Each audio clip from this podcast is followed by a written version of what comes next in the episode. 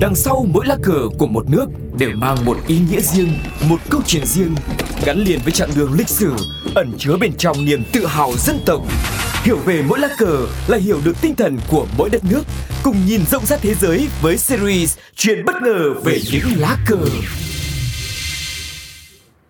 Xin chào các bạn đang đến với chuyện bất ngờ về những lá cờ và ngày hôm nay chúng ta sẽ cùng tiếp tục đến với một đất nước tiếp theo đó chính là Panama. Tên gọi chính thức là nước Cộng hòa Panama là một quốc gia tại Trung Mỹ.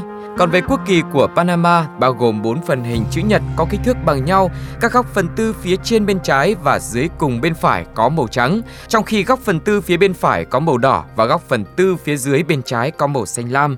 Một ngôi sao 5 cánh nằm ở góc trên bên trái và một ngôi sao đỏ 5 cánh nằm ở góc dưới bên phải. Thiết kế được gọi là Bandera ở Panama trong tiếng Tây Ban Nha, được chính thức áp dụng vào ngày 25 tháng 3 năm 1925.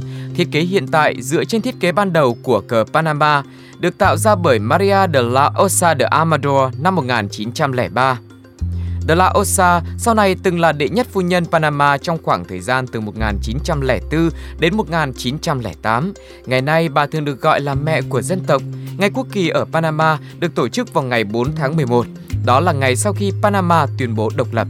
Còn về biểu tượng của quốc kỳ Panama, mặc dù thiết kế cờ của Panama được tạo ra vào năm 1925, nhưng mô tả của nó không được ghi lại chính thức cho đến năm 1949. Thiết kế cờ đỏ, trắng và xanh có ý nghĩa quan trọng đối với người dân Panama.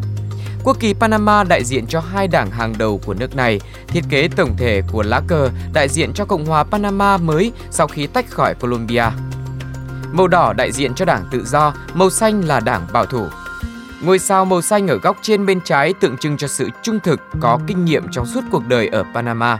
Và ngôi sao đỏ ở góc dưới bên phải tượng trưng cho sự tôn trọng pháp luật và quy định của người dân Panama.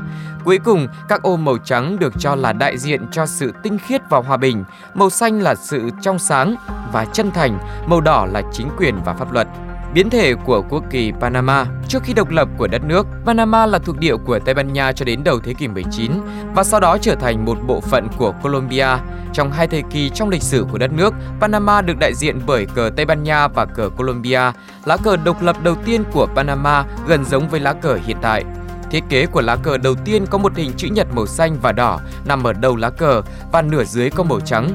Khi các đảng chính trị hình thành hậu độc lập, màu xanh được chọn để đại diện cho đảng bảo thủ. Kết quả là màu xanh đã được chuyển sang góc dưới bên trái. Thiết kế cờ đầu tiên được đệ trình bởi Madame Bunau Varila. Thiết kế của cô được mô phỏng theo thiết kế của cờ Mỹ và bao gồm màu sắc của cờ Tây Ban Nha và Colombia. Nó có 13 sọc ngang và một hình chữ nhật màu xanh ở góc trên cùng bên trái, giống như cờ Mỹ. Tuy nhiên, các sọc màu đỏ và vàng giống như lá cờ Colombia và Tây Ban Nha thời đó. Thiết kế của Madame Banu Valila bao gồm hai mặt trời màu vàng trên cánh đồng màu xanh được nối với nhau bằng một thanh màu vàng nằm ngang. Mặt trời đại diện cho Bắc và Nam Mỹ, trong khi thanh kết nối đại diện cho Panama giữa hai lục địa. Tuy nhiên, do giống với cờ của Mỹ cho nên thiết kế không được chấp nhận.